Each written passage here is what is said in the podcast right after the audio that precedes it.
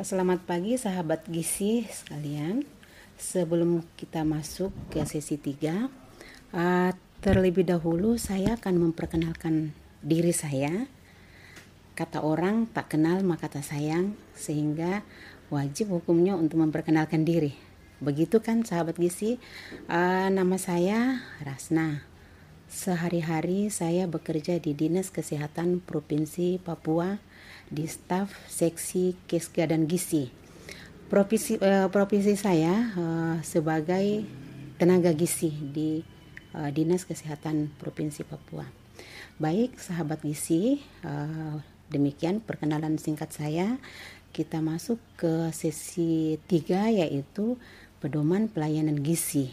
Nah, pedoman pelayanan gizi ini uh, kita mengambil pelayanan gizi pada masa tanggap darurat COVID-19.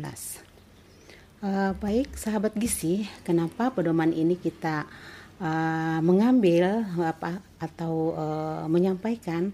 Karena dilatar belakangi oleh adanya pandemi. Nah, di mana pada uh, pandemi COVID-19 ini uh, ada yang namanya uh, tanggap darurat sehingga kita masukkan juga status gizi tanggap darurat yang diikuti dengan kebijakan PSBB. Nah, uh, kebijakan PBS PSBB ini uh, kawan-kawan sekalian atau sahabat gizi sekalian itu mempengaruhi akses dan daya beli masyarakat terhadap pemenuhan gizi di uh, sehingga uh, terjadi penurunan atau pemenuhan gizi pangan keluarga e, menjadi menurun. Nah, risikonya sahabat gizi sekalian, kenapa jika ini terjadi penurunan pemenuhan gizi pada tingkat rumah tangga akan menjadi resiko masalah gizi akut dan masalah gizi kronis eh, kronis yang meningkat. Sehingga kita akan menyesuaikan kebijakan program uh, gizi di masyarakat. Baik sahabat gizi, uh, sekilas kita sampaikan, saya sampaikan mengenai PSBB yaitu memini, meminimalisir kunjungan pelayanan uh, kesehatan di puskesmas. Nah, dengan adanya PSBB ini sehingga pelayanan uh, atau kunjungan masyarakat yang biasa ketika ada keluhan atau ketika ada masalah sedikit masyarakat atau uh, ibu balita atau ibu hamil biasanya langsung ke pelayanan gizi masyarakat atau ke puskesmas. Namun dengan adanya PSBB maka uh, ini akan dibatasi. Yang diutamakan adalah yang bersifat mendesak dan gawat darurat. Sehingga sahabat gizi sekalian, kita akan melakukan modifikasi pelayanan yang ada di puskesmas. Di antaranya adalah kunjungan rumah bagi masyarakat berisiko. Nah, uh, masyarakat yang berisiko ini yang bagaimana sahabat gizi? Tentu sahabat gizi sudah tahu bahwa di antaranya adalah balita kurang gizi atau balita gizi buruk, kemudian ibu hamil kek, ibu hamil dengan anemia serta remaja putri anemia. Yang kedua adalah modifikasi pelayanan tentang konseling melalui media virtual. Yang biasa sahabat gizi lakukan sudah tidak familiar, sudah familiar kan sahabat gizi? Nah, yang ketiga adalah edukasi masyarakat melalui berbagai media komunikasi. Yang keempat adalah membuat grup media sosial secara daring.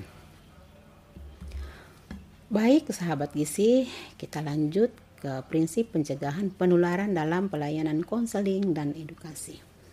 Nah, di sini kita lihat kunjungan rumah prioritas kelompok sasaran yang berisiko.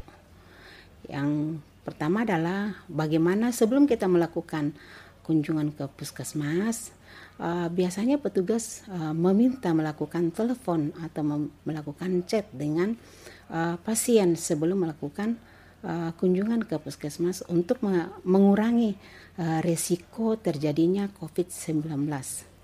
Nah, yang berikut adalah konseling lanjutan. Setelah melakukan chat, atau telepon via telepon melalui dengan petugas puskesmas. Nah, akan diatur bagaimana akan dilakukan konseling. Apakah melalui telepon ataukah harus pasien atau uh, petugas puskesmas yang datang ke uh, ke layanan sesuai dengan janji yang ditentukan apakah di layanan puskesmas atau melakukan uh, kunjungan ke rumah tapi tentu tidak akan terlepas dengan protokol COVID-19. Nah, selanjutnya sahabat gizi uh, akan dilakukan tindak lanjut intervensi. Nah, pada saat melakukan temu janji, melakukan janji atau melakukan temu dengan uh, antara petugas dengan pasien uh, akan dilakukan tindak lanjut intervensi. Nah, seperti apa tindak lanjut intervensi itu bisa melalui pemantauan pertumbuhan dengan uh, balita yang sehat. Uh, jika balita sehat bisa dilakukan edukasi dan konseling eh, dan edukasi. Kemudian sahabat gizi tentu uh, kita akan uh, lakukan tidak terlepas dengan protokol COVID-19 yaitu menerapkan prosedur pencegahan infeksi.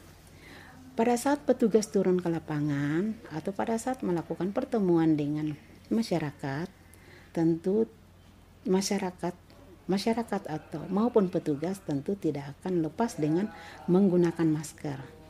Nah, setelah sebelum dan selesai melakukan pertemuan akan dilakukan uh, yang penting adalah cuci tangan sebelum dan sesudah pertemuan.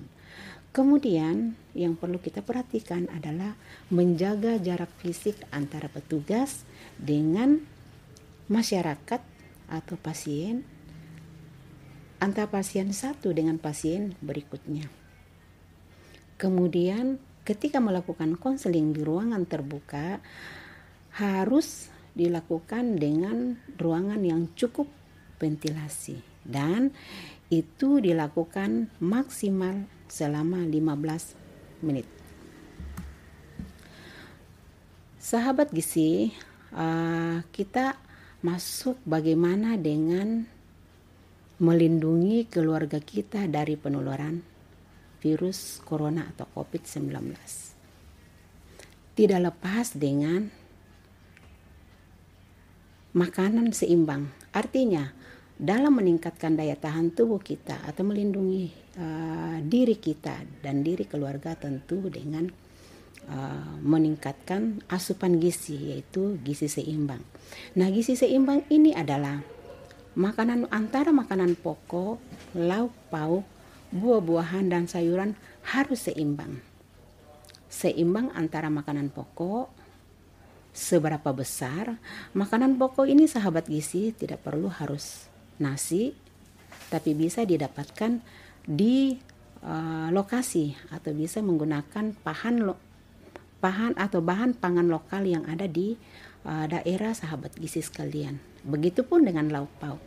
Lauk pauk ini tidak perlu mahal, asal terpenuhi kebutuhan teman-teman atau sahabat gizi sekalian, baik itu lauk pauk nabati maupun lauk pauk, pauk hewani. Serta sayuran, sayuran sahabat gizi banyak dijumpai di masyarakat. Terutama yang paling mudah dijumpai adalah sayur kelor, di mana sayur kelor ini dulu uh, sahabat gizi jarang melirik karena ini dianggap uh, sebagai uh, sayuran pelengkap saja atau bahkan ada di kalangan tertentu sayuran uh, kelor ini tidak dikonsumsi. Padahal sahabat gizi tahu bahwa sayuran kelor ini sangat banyak mengandung nutrisi atau zat-zat gizi yang dibutuhkan pada saat masa COVID-19 ini. Begitupun dengan buah-buahan, sahabat gizi banyak dijumpai di masyarakat, terutama yang banyak sekarang ini, yang banyak kita jumpai dan sangat mudah dijumpai adalah uh, pepaya dan buah semangka serta buah-buah lainnya tergantung buah yang ada di uh, daerah sahabat gizi masing-masing. Nah, sahabat gizi uh, kita lihat vitamin vitamin-vitamin apa saja yang dibutuhkan pada masa COVID ini. Di antaranya adalah vitamin A.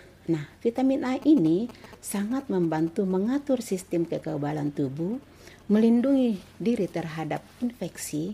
Di antaranya adalah wortel, brokoli, ubi jalar, bayam, minyak ikan, dan kuning telur. Dan masih banyak lagi sahabat gizi yang bisa dijumpai atau masih banyak lagi sayuran-sayuran yang bisa dijumpai di daerah masing-masing di mana sahabat gizi uh, menetap. Kemudian vitamin E. Vitamin E ini berfungsi sebagai antioksidan yang menetralkan radikal bebas, meningkatkan kekebalan tubuh. Nah, vitamin E banyak kita jumpai pada almond, minyak sayur, kacang-kacangan, dan sayuran-sayuran yang berwarna hijau. Kemudian vitamin C yaitu membantu pembentukan antibodi meningkatkan kekebalan tubuh yang banyak kita jumpai di daerah sahabat gizi yaitu pepaya, stroberi, jeruk, tomat, jambu biji dan lain-lain. Stroberi banyak dijumpai, sudah ada dijumpai di Wamena sahabat gizi dan di Puncak Jaya dan rasanya tidak jauh kalah dengan yang ada di uh, luar Papua. Uh, kemudian sing. Sing ini mengoptimalkan kerja sistem kekebalan tubuh yang banyak kita temui di seafood, daging sapi, hati ayam, telur, dan keju. Baik sahabat gizi, nah kita masuk ke bagaimana mencegah tertularnya COVID-19 dengan makanan bergizi seimbang seperti yang saya sudah sampaikan uh, lebih awal sahabat gizi bahwa kita seimbangkan antara makanan pokok, lauk pauk, buah-buahan dan sayuran tergantung kondisi di daerah masing-masing. Kemudian, sahabat gizi, uh, kita tentu salah satunya yang paling kita paling dianjurkan adalah meningkatkan asupan sayur dan buah seperti yang saya sudah sampaikan sebelumnya serta uh, fungsi-fungsi uh, daripada makanan-makanan uh, tersebut tadi. Baik sahabat gizi, kita masuk ke layanan ibu hamil. Nah, uh, layanan ibu hamil ini pada masa COVID-19 ini tentu sahabat gizi sudah familiar dengan bagaimana pemberian tablet tambah darah.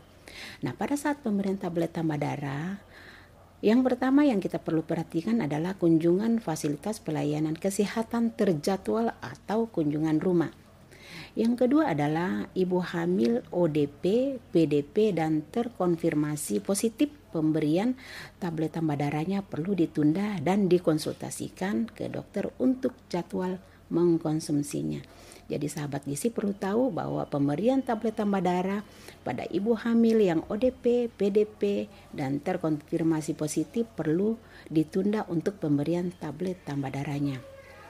Nah, tablet tambah darah dapat diperoleh melalui bidan di desa, tenaga gizi maupun dibeli secara mandiri jika tablet tambah darah yang uh, ada di wilayah uh, puskesmas atau ala di, yang ada di wilayah uh, uh, ibu bapak sekalian atau sahabat gizi sekalian terbatasi atau tidak ada bisa dilakukan secara mandiri. Nah, yang harus uh, sahabat gizi ketahui bahwa setiap tablet mengandung 60 besi elemen dan 0,4 mg asam folat. Nah, kenapa pemberian uh, Selain pemberian maaf selain pemberian tablet tambah darah, tentu ada pemberian makanan tambahan untuk ibu hamil kek. Nah, itu ibu hamil cake yang biasanya uh, dikirim dari pusat atau diadakan oleh provinsi atau dengan kata lain program pemerintah. Yang pertama, pemberian uh, makanan tambahan pada bumil cake ini adalah satu prioritas untuk ibu hamil cake. Yang kedua, bila masih mencukupi, dapat diberikan kepada semua ibu hamil yang ada di wilayah setempat atau di wilayah sahabat gizi sekalian.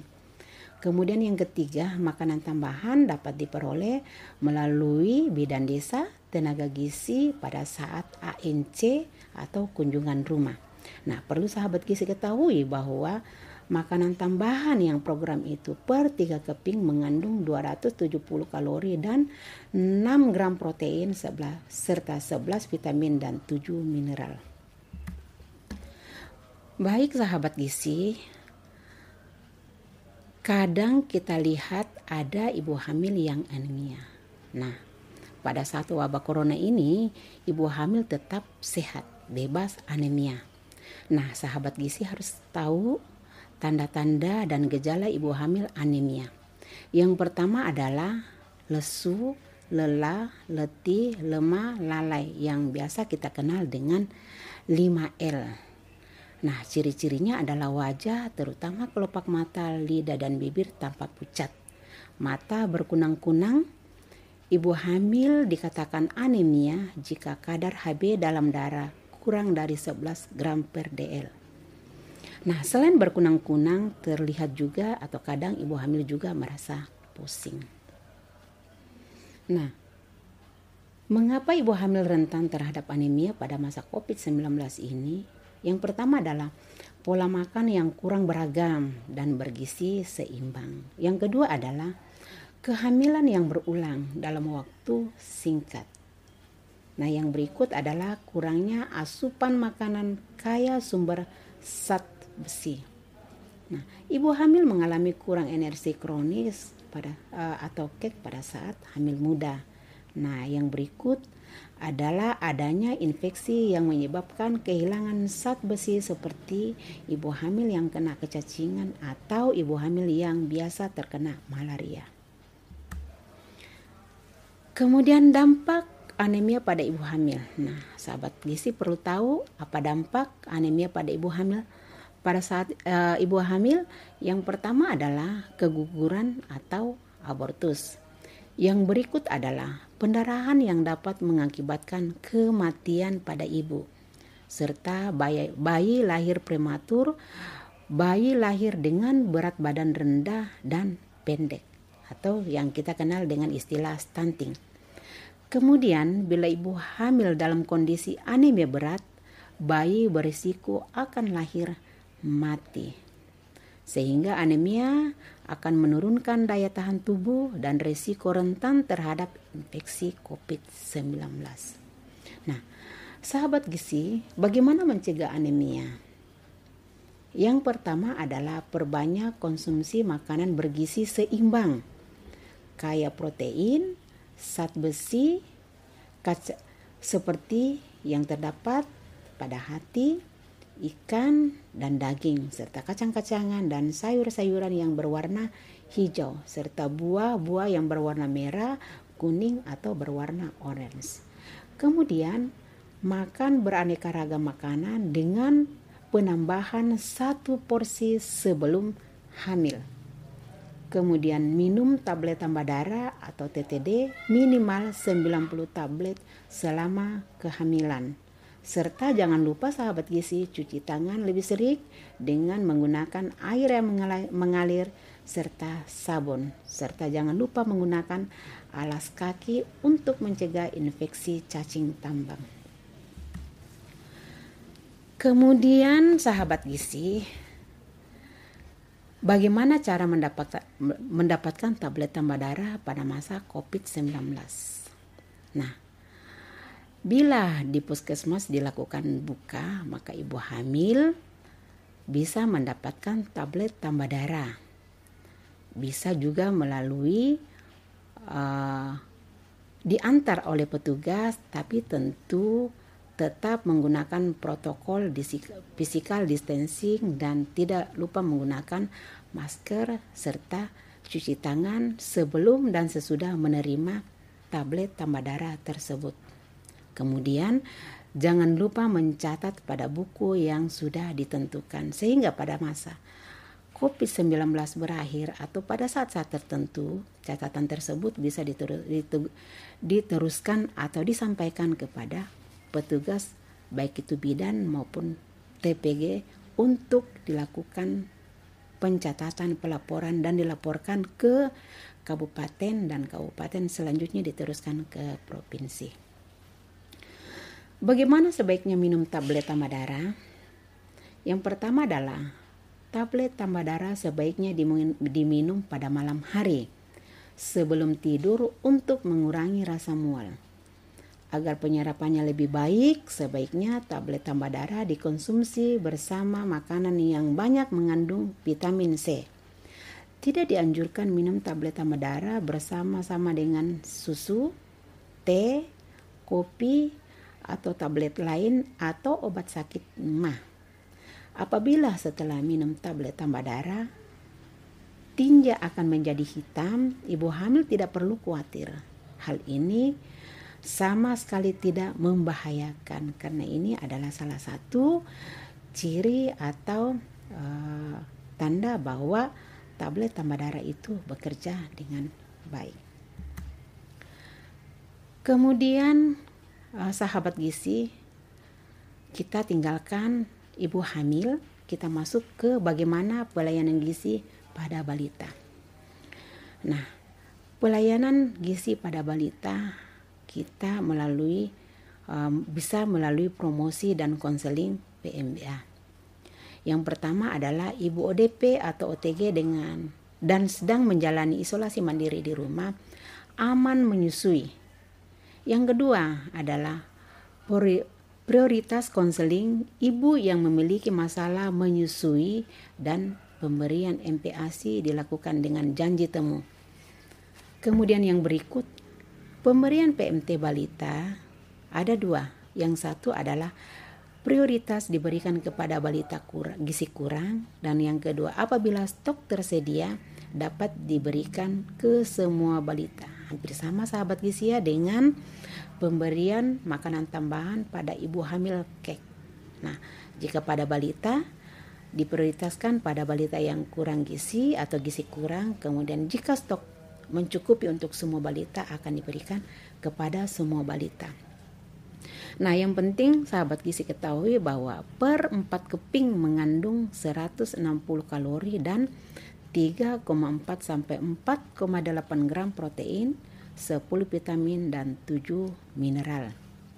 Nah, selain uh, pemberian makanan tambahan, tentu sangat penting kita perhatikan adalah pemberian kapsul vitamin A yang pertama adalah tetap diberikan. Nah, kapsul vitamin A ini tetap diberikan kepada balita. Yang kedua, pastikan pemberian kapsul vitamin A warna biru untuk usia 6 sampai 11 bulan yang berdosis 1000 100.000 SI. Kemudian dosis yang kedua setelah usia 11 tahun eh, satu tahun sampai 5 tahun atau 12 bulan sampai 59 bulan adalah warna merah dengan dosis 200.000 SI. Nah, itu diberikan pada bulan Februari dan bulan Agustus. Namun sahabat gizi jangan lupa melakukan pemantauan pertumbuhan.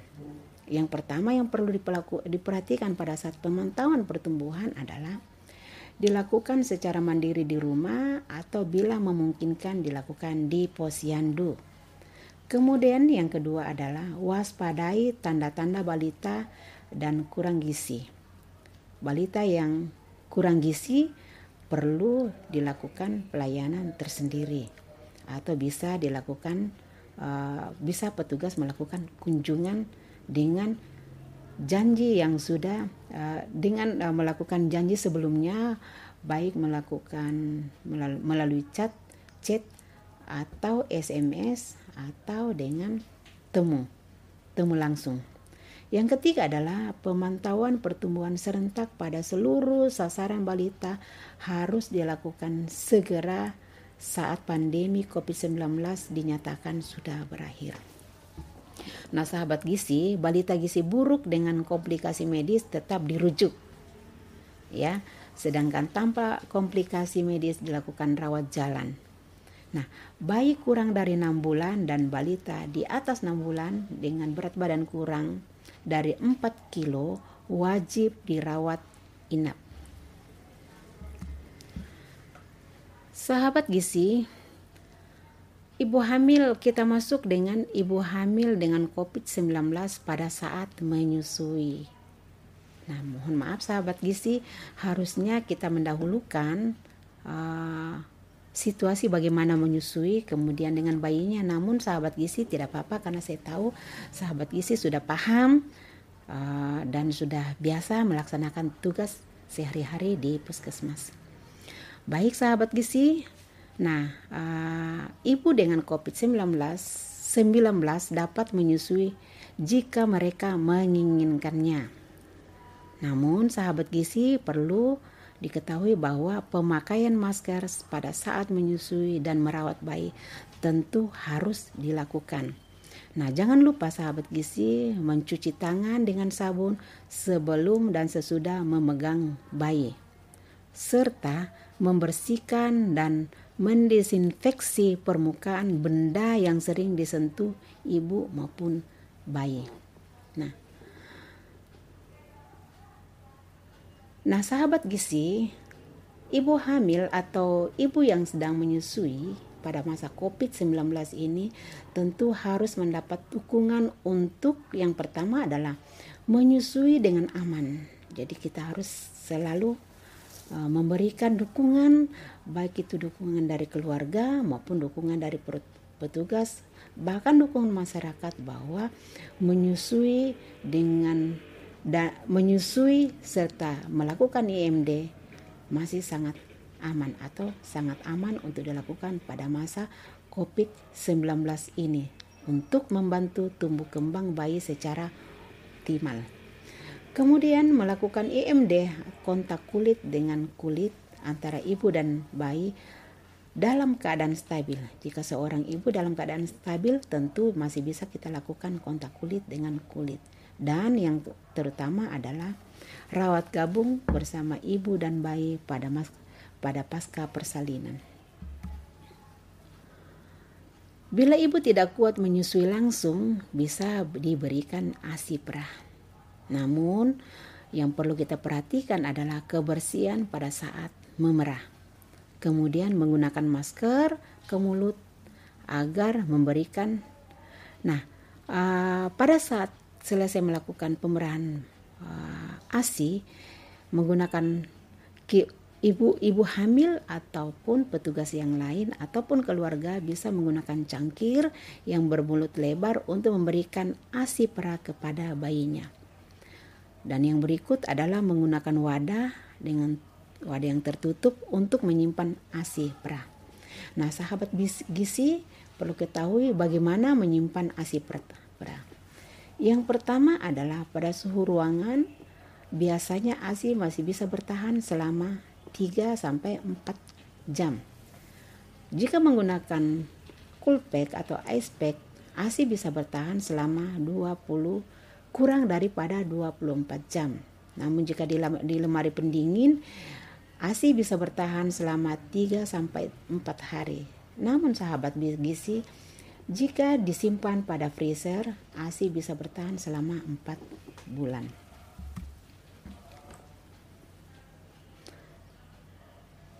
Nah, bagaimana kita melakukan pertumbuhan dan perkembangan mandiri pada masa COVID-19?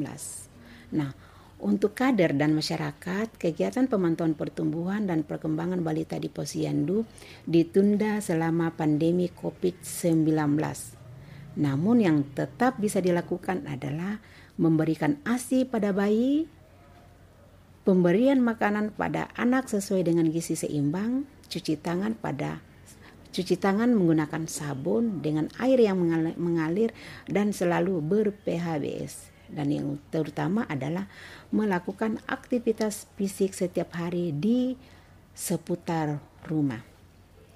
Nah, jika anak Anda mengalami tanda-tanda seperti ini, seperti penurunan nafsu makan, penurunan berat badan, gangguan kesehatan lainnya seperti diare, batuk, pilek, dan demam, segera kunjungi kader atau datang ke fasilitas pelayanan kesehatan terdekat.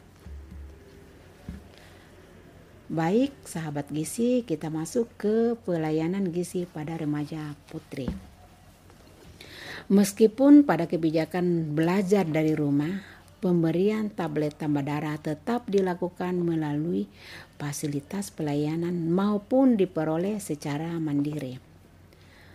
Remaja putri yang ODP, PDP, dan terkonfirmasi positif pemberian tablet tambah darah ditunda dan dikonsultasikan ke dokter untuk jadwal konsumsinya. Jadi tidak beda dengan ibu hamil ya sahabat kisi, remaja putri dan ibu hamil yang ODP, PDP dan terkonfirmasi positif pemberian tablet tambah darahnya ditunda. Kemudian lakukan konseling dan edukasi melalui media daring, media cetak maupun media elektronik. Nah, sahabat gizi perlu tahu bahwa setiap tablet mengandung 60 mg besi elemental dan 0,4 mg asam folat. Nah, remaja putri bebas anemia. Apa sih bebas anemia? Atau apa sih anemia itu? Yaitu anemia adalah kondisi ketika tubuh kekurangan zat darah merah sehingga tubuh tidak dapat atau tidak mendapatkan cukup oksigen sehingga wajah terlihat pucat, mudah lelah, pusing, dan sakit kepala. Mengapa remaja putri atau rematri sering mengalami anemia? Yang pertama biasanya anemia apa remaja putri setiap bulan mendapatkan menstruasi atau uh, terjadi menstrua, menstruasi pada remaja putri sehingga banyak mengeluarkan darah. Yang berikut adalah remaja putri pada saat itu masa pertumbuhannya sangat cepat sehingga banyak memerlukan zat besi. Nah, yang berikut adalah kadang remaja putri mengatur atau menjaga body sehingga selalu membatasi makanan-makanan yang bergizi seimbang sehingga terjadi anemia. Nah, bagaimana sih biar tidak anemia? Tentu yang pertama adalah makan makanan bergizi seimbang terutama tinggi protein kaya zat besi. Jangan lupa buah dan sayur yang kaya akan vitamin C, E, dan A Kemudian remaja putri dianjurkan untuk selalu minum tablet tambah darah secara teratur satu tablet setiap minggu. Dan yang terutama adalah sahabat gizi jangan lupa mencuci tangan, rajin berolahraga dan berbanyak minum air putih minimal 8 gelas per hari. Nah, bagaimana caranya mengkonsumsi tablet tambah darah? Yang pertama adalah makan makanan yang bergizi seimbang sebelum minum tablet tambah darah. Kemudian minum tablet tambah darah dengan air putih. Makan jeruk atau jus jeruk yang uh, kaya dengan vitamin C uh, sangat membantu penyerapan tablet tambah darah dan sangat efektif. Namun jangan lupa atau jangan minum tablet tambah darah dengan kopi, teh, atau susu karena akan menghambat penyerapan zat besi. Kemudian bagaimana mengatasi efek samping dari minum tablet tambah darah? Sahabat gizi jangan khawatir bila terus perih atau terasa perih. Di ulu hati terasa mual, tinja berwarna kehitaman dan kondisi kondisi ini akan berkurang karena tubuh sudah menyesuaikan. Makin lama makin menurun jika sudah terbiasa minum karena kondisi tubuh sudah bisa menyesuaikan. Nah, untuk mengurangi gejalanya, tentu jangan minum tablet tambah darah dengan perut kosong.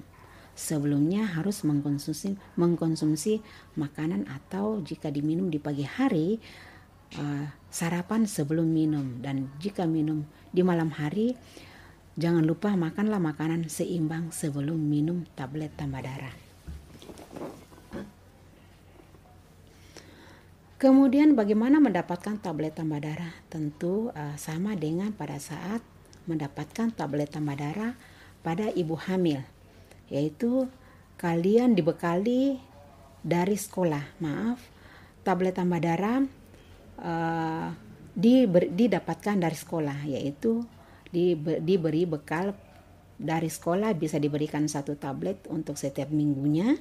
Kemudian minggu berikutnya datang lagi bisa diberikan empat tablet selama satu bulan. Namun jangan lupa kalau sudah minum laporkan melalui aplikasi ceria jika aplikasi ini sudah ada di uh, tempat sahabat gizi bertugas atau tempat sahabat gizi di mana pun berada. Nah, nah melalui aplikasi ceria ini bisa dicat selain aplikasi cerai ini bisa tablet Madara dilaporkan atau diisi di buku laporan jika tidak melalui aplikasi ceria dilaporkan secara langsung bisa dilaporkan melalui petugas gizi untuk diisi di buku rapor kesehatan sahabat gizi atau put, remaja putri yang masih bersekolah. Nah, jika pandemi sudah lewat, tentu kalian bisa minum kembali tablet tambah darah atau sahabat gizi uh, minum tablet tambah darah di sekolah kembali seperti sebelum masa pandemi. Nah, jangan lupa pencatatan dan pelaporan. Pencatatan dan pelaporan pelayanan gizi pada masa pandemi COVID-19 tentu dilakukan dengan dilakukan seperti sebelumnya. Buku KIA, buku KIA sebagai alat edukasi dapat digunakan untuk memantau pertumbuhan dan perkembangan yang dilakukan secara mandiri di rumah. Nah, pemantauan wilayah setempat dilakukan melalui kegiatan surveillance gizi dengan menganalisis seluruh sumber data yang tersedia di antaranya data EPPPGM yang se yang seperti sahabat gizi lakukan di puskesmas, kemudian dari hasil EPBBGM ini kita lakukan upaya percepatan input dan analisis data. Kemudian tentu kita lakukan feedback secara berkala, secara berjenjang dan koordinasi dengan pendamping desa untuk percepatan input melalui Excel kemudian didiskusikan dengan media online. Nah, sahabat gizi, kesimpulan daripada uh, materi yang saya bawakan pada sesi 3 ini di antaranya atau yang pertama adalah pelayanan gizi tetap dilakukan selama masa pandemi dengan modifikasi sesuai keadaan wilayah. Yang berikut adalah pelaksanaan pelayanan wajib memperhatikan prinsip pencegahan penularan infeksi. Yang berikut adalah kunjungan rumah diprioritaskan bagi sasaran berisiko masalah gizi. Dan yang terakhir adalah pencatatan dan pelaporan tetap dilakukan seperti biasa. Demikian sahabat gizi yang saya bisa sampaikan. Mohon maaf jika ada kekurangan dan akhirnya saya ucapkan tetap semangat dalam menghadapi masa Covid pada masa Covid-19 ini. Akhirnya saya ucapkan Assalamualaikum warahmatullahi wabarakatuh.